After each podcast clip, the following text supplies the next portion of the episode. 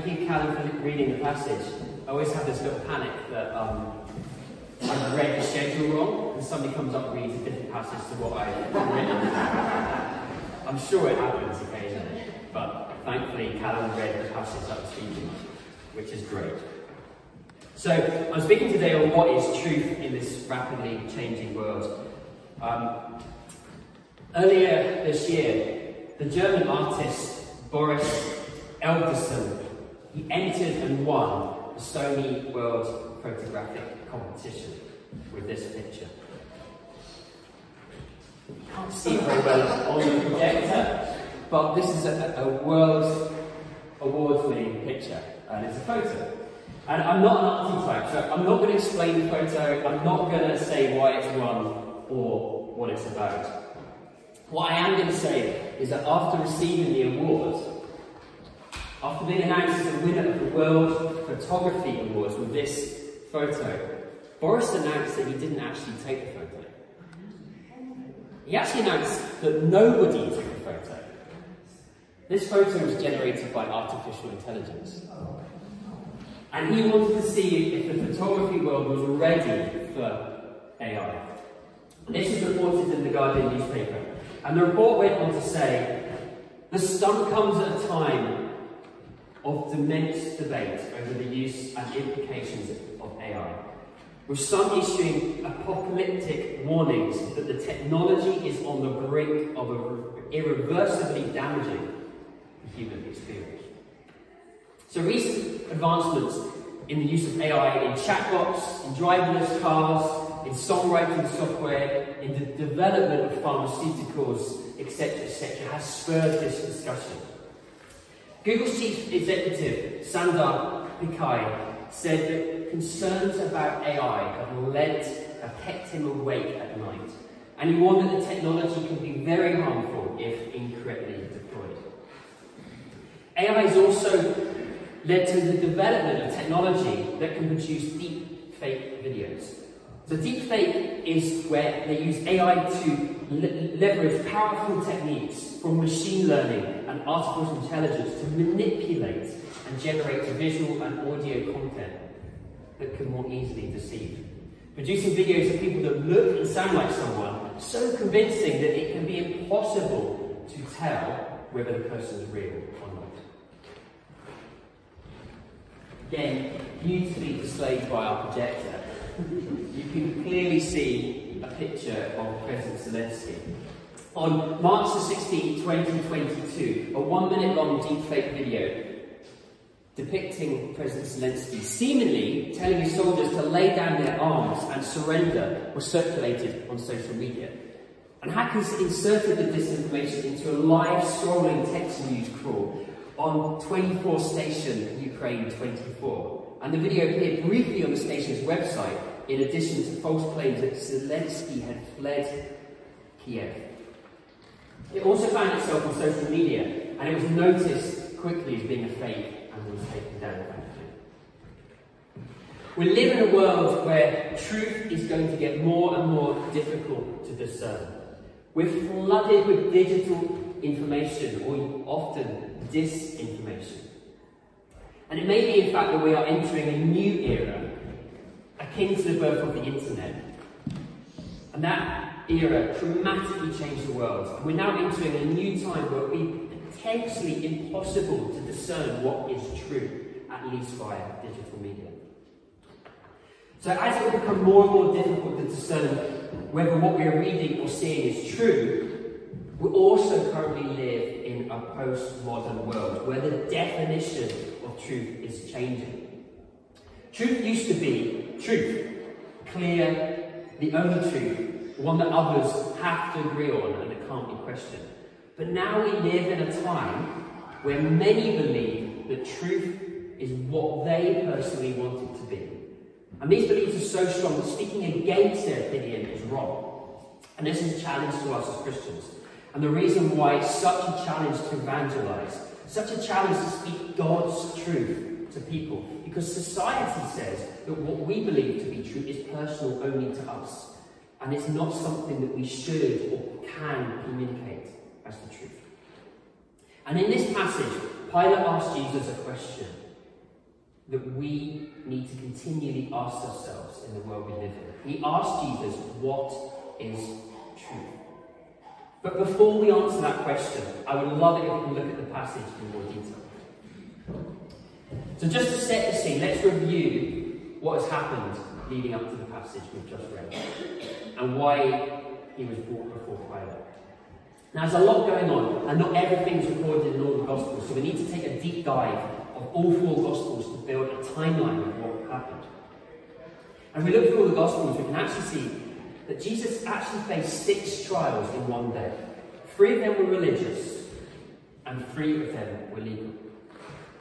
So the first trial was a former corrupt high priest, Annas.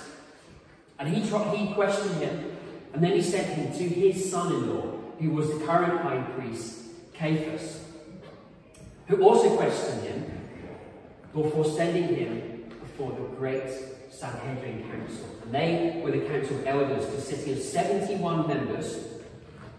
They were the highest ruling body, the court of justice among the Jewish people at the time of Jesus. And over two sessions, many false witnesses came forward speaking against him, yet nothing could be proven. And I'm struck, struck by the frustration of the high priest in the face of a calm silent Jesus when he asked, Have you no answer to make? And that's recorded in both Matthew and Mark. I imagine the majority of those accused before them would react as we would. They'd probably react with anger, fear, begging, screaming, resisting, weeping, pleading. But Jesus is silent, composed, filled with the peace of God and the certainty that he was exactly where he was supposed to be. Let's pause to consider this. We live in a world of injustice. We likely will face persecution at times in our lives. How will we stand before our accusers? Will we be angry, scared? Will we be frustrated? Or will we stand calm and composed, safe in the knowledge that we are children of God and our strength comes from God? Far more than we can ever achieve as mere humans. So the council decided that he was guilty. And they gave him the death penalty. But they didn't have a legal right to carry it out, so they were forced to take Jesus before the Roman governor at the time, a man named Pontius Pilate. And within these trials, they broke at least eight Jewish laws. They held it in secret. They carried it out at night. They held it on Friday. It involved bribery and false witnesses. Jesus had no one to make a defense for him. They couldn't obtain two to three witnesses, which was required for trial. They carried out the death penalty against him on the same day, which should have been over two days, and they held it at a private residence. But what John doesn't mention is that Jesus also had a trial under Herod. And Luke 23 tells us that Pilate sent him to Herod, who then sent him back to Pilate for his third legal trial, which was his sixth trial. Luke 23 says, But when Pilate heard it, he asked whether the man was a Galilean. And when he heard that he belonged to Herod's jurisdiction, he sent him to Herod, who himself also was the time. So who was Pilate? Sorry, I missed. Who was Pilate? So Pilate was appointed by Tiberius as the fifth prefect of Judah. And he served in the capacity from AD 26 to AD 36. So for 10 years, he was the Roman in charge of governing the region of Judah. He had the power of life and death, and he could reverse capital sentences passed by the Sanhedrin. As Jesus stood before Pilate, more lies were brought against him.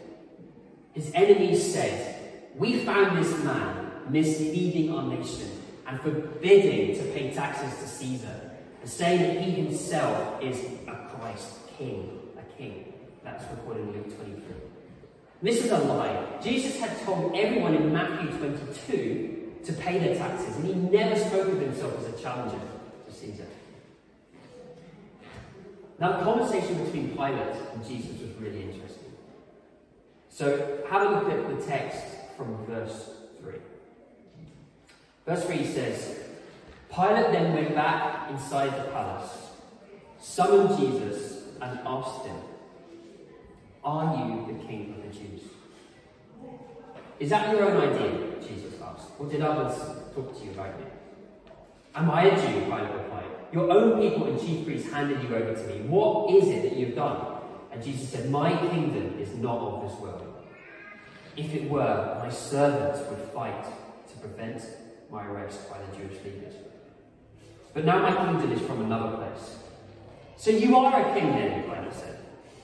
Jesus answered, You say that I'm a king. In fact, the reason I was born and came to this world is to testify to the truth. Everyone on the side of truth listens to me. What is truth? Retorted Pilate. So let's consider what's going through Pilate's head here. Pilate had a reputation. He killed thousands of people by execution without trial. So the Jews assumed it would be easy to convince him. However, at the same time, the Romans were generally very superstitious, and they believed that if they killed someone without justification, they would be condemned by God, and the believed in at least. And Pilate had been told by his wife that she had a dream that Jesus was a righteous man and had to have nothing to do with him. Matthew 27 says, Whilst he was sitting on the judgment seat, his wife sent to him, saying, Have nothing to do with that just man. For I have suffered many things today in a dream because of him. And then later he was his hands.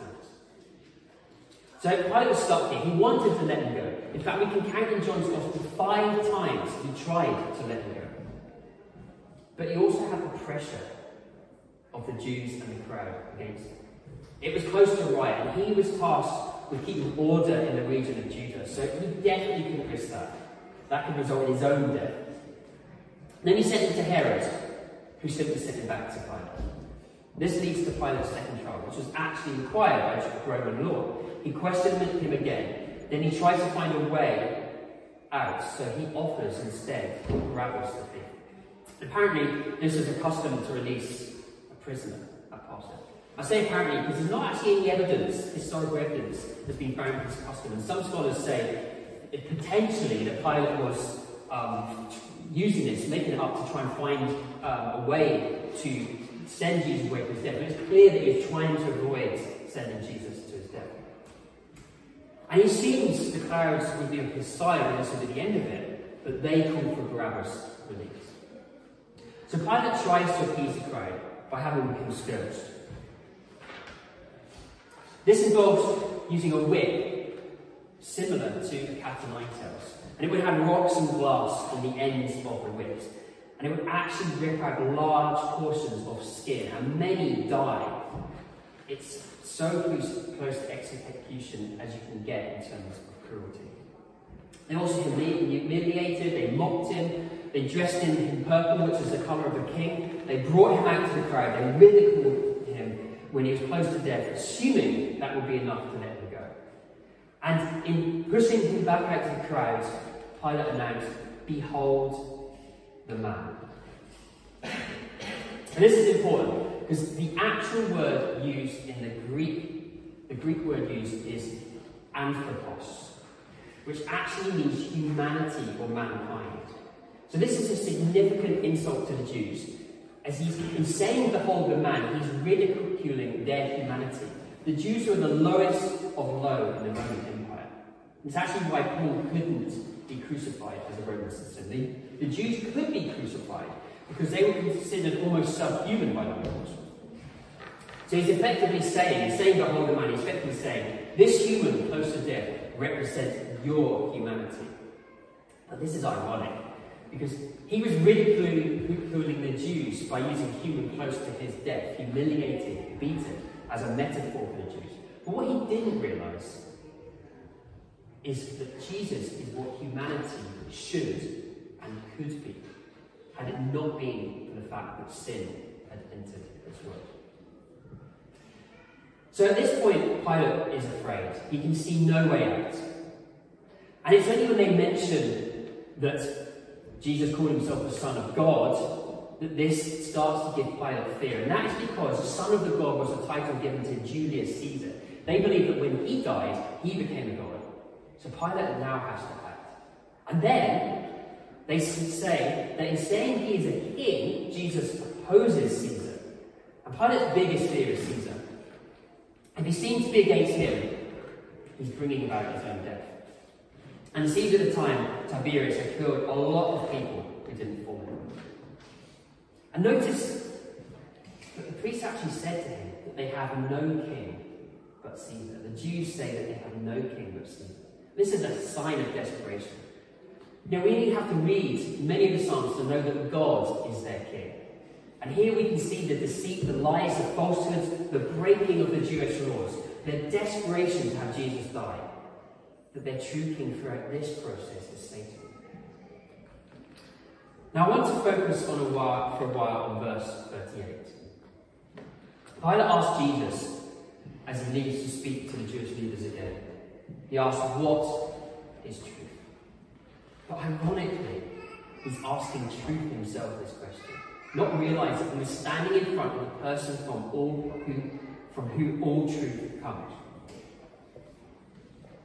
John 14, 6 says, Not long before being arrested and brought to the governor, Jesus made a simple statement. It says that he said, I am truth, which is a rather incredible statement. How can a mere man be true? He couldn't be unless he was more than a man, which is actually what he claimed to be. The fact that Jesus claimed was also validated when he rose from the dead, according to Romans 1, verse 4. We live in a world today where it seems that we are not allowed to tell people that we consider there to be one ultimate truth. Everyone's allowed to have their own truth.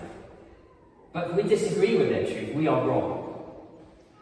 And we currently live in an age which is classified as the age. And a quick zoom through history is useful to explain what that means. So from Augustine to the Reformation in Western civilization, the concept of truth was dominated by theologians. And it was based on biblical teaching. But beginning with the Renaissance, the 14th, over the 14th and 17th century, thinkers began to elevate humans to the centre of reality. And they started to build truths which are based on humans and not on God. God was not the centre of truth any longer, man was. Then we had the Enlightenment period, which claims that only scientific data could be objectively understood, defined, and defended. Truth related to religion was discarded. And the philosopher Immanuel Kant in 1781 argued that true knowledge about God was impossible. So he created a divide of knowledge between facts and faith. And the result was that spiritual matters were assigned to the realm of opinions, and only science were allowed to speak truth. Then we had the era of modernism, which went even further and believed in absolutes in science, and the Bible was evicted from the realms of truth and certainty. And from modernism came postmodernism, which we currently live in. It's the era we currently live in. It was born, it's actually born in the 19th century, of ideas of Friedrich Nietzsche. And he said that all knowledge, including science, is a matter of perspective and interpretation. Other philosophers have also rejected any hint of absolute truth, or truth that transcends all people and culture. So postmodernism is a philosophy that affirms no objective or absolute truth, especially in matters of religion and spirituality. Ways the phrase, that may be true for you, but it's not true for me. And this is dangerous as it confuses matters of opinion with truth. It's acceptable today to say this is true as long as it's not followed by therefore this is false. So, what actually is the definition of truth? So, the Greek word for truth is aletheia, which literally means to unhide or hiding nothing. So, in order for something to be declared true, it must be discoverable, we must be able to find out about it. It must be transcultural, so it must be the same across cultures.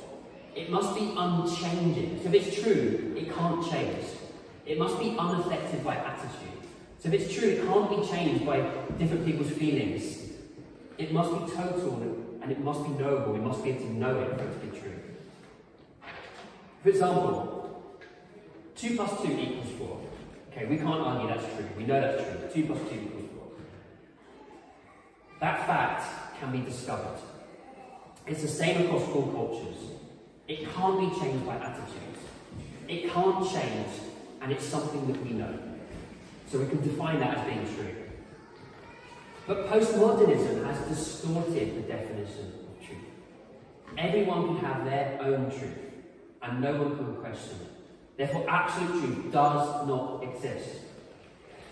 But when it comes to religion, this means that no one religion is able to announce that it is the one truth, or that others are inferior. This is one of the biggest threats to the gospel that we face because it dismisses God's word as something that has no real authority over mankind no ability to show itself as true in a world of competing religions. And this is why in this postmodern era we currently live in, it can be so difficult to tell those around us about Jesus.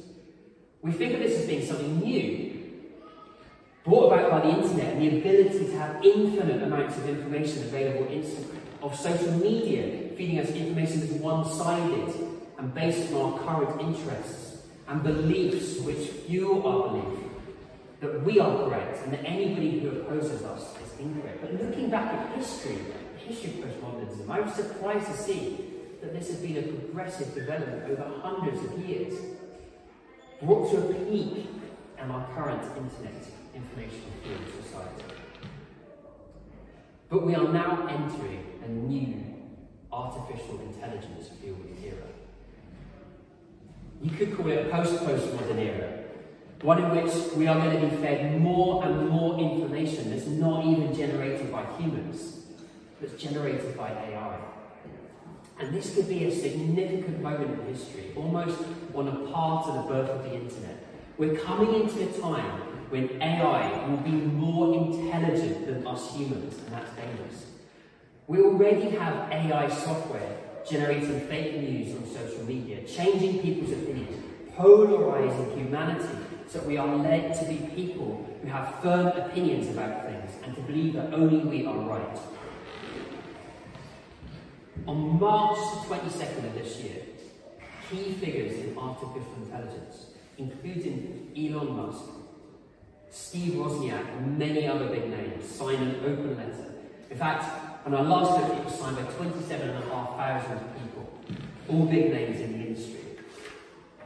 And it stated that advanced AI could represent a profound change in the history of life on Earth and should be planned for and managed with commensurate care and resources.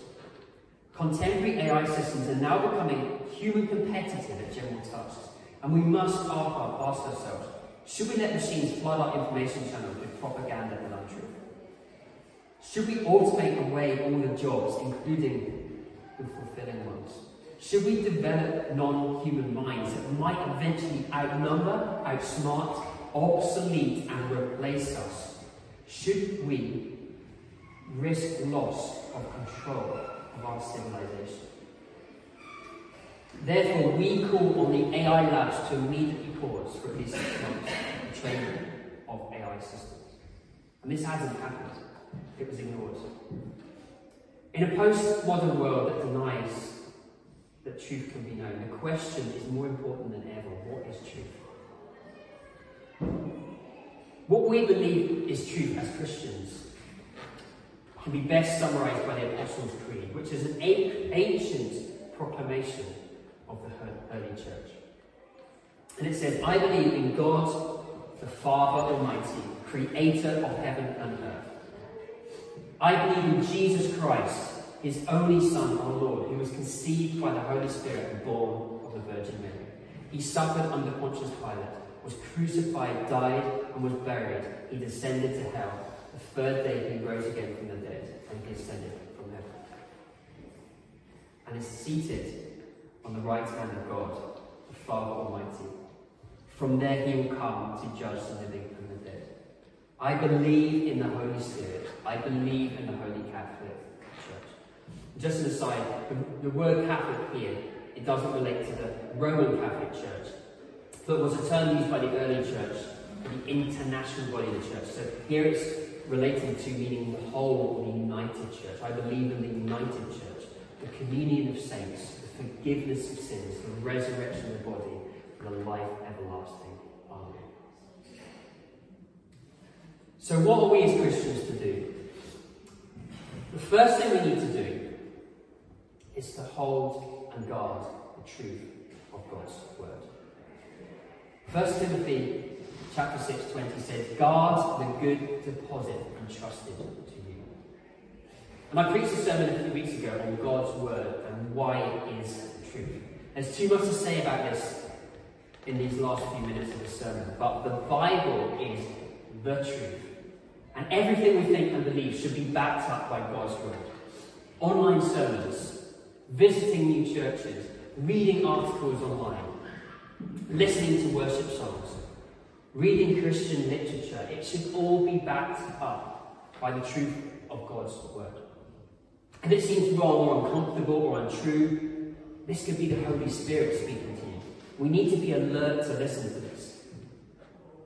And it may be that there will be a day one day when it will only be safe to, be, to read a written version of God's word.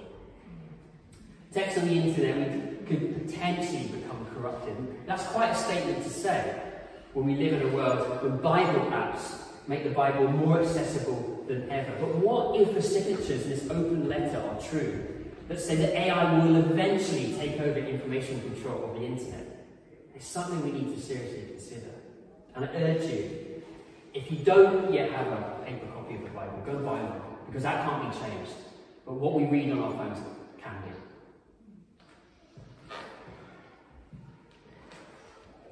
So, what, what we as Christians to do? Holy, Holy Spirit prompting that I just mentioned leads to a statement Jesus says in John 16 13, where he says, When the Spirit of truth comes, he will guide you into all the truth. For he will not speak on his own authority. But whenever he hears, whatever he hears, he will speak. And he will declare to you the things that come true. And this for me is a great relief. When we choose to submit our lives to Christ, we are filled with the Holy Spirit. Christ calls him a helper in verse 16 of John 16. And as the world around us becomes unclear, ill defined truths, we have supernatural help in the form of the Holy Spirit who will speak truths to us. But we need to lean into this more than ever before. It's so important that we seek the Holy Spirit in forming our own understanding of what truth is. So, what, what do we need to do as Christians? We also need to pray. We need to pray for understanding. We need to pray for wisdom. We need to pray for guidance. We need to pray for perseverance. And we need to pray for forgiveness. Because it can be easy to get angry at the world and those around us who hold so firmly to their own truths and close the door to listening to other truths.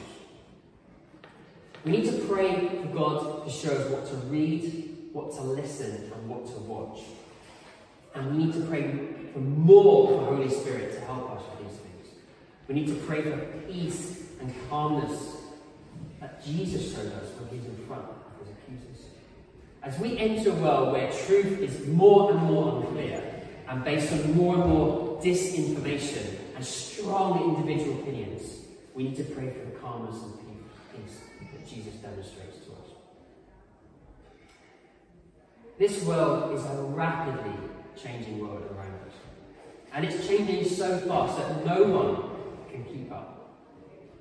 We live in a world where we can find out anything about anything or anyone any time, an infinite amounts of information are available to us. But we are entering a world where it will be more and more difficult to discern what is true. We're entering a world where we are only allowed to keep our beliefs to ourselves. We're entering a world where everyone is right with their opinions and belief, but no one is allowed to question it. It's going to get more and more challenging to be a Christian in the world we're entering. So we need more of God's wisdom. But thankfully, we're not in this alone. Thankfully, we have supernatural power behind us. No matter how confusing the world will become, we can take great comfort in the truth that God is in charge. Amen. Amen. He set down what will happen in the coming times before the time. So no matter what's happening, how confusing it is, God is still in charge. This is still his plan. And more than ever, we need his spirit to help us through this dangerous AI driven time that we are in. So let's pray.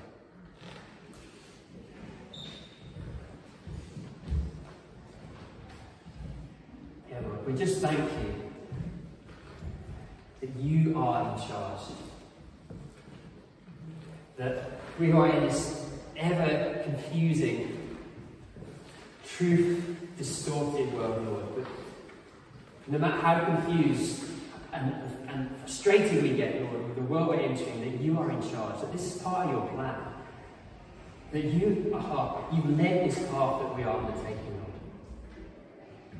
And we thank you that you will guide us and carry us through it, Lord. We thank you that you will give us wisdom and guidance on how to deal with situations that we come across at work, at school, at uni, around our families, Lord people who have their own truths and do not want to hear our truths, Lord. We just pray that you help us to be wise to information that is fed to us, Lord, that is contrary to your truth. Help us to hold on to your words as the truth that we should believe, Lord. Lord, help us to hear you through this. Help us to hear your Holy Spirit as it prompts us in situations that are wrong or untrue or uncomfortable or that we should avoid.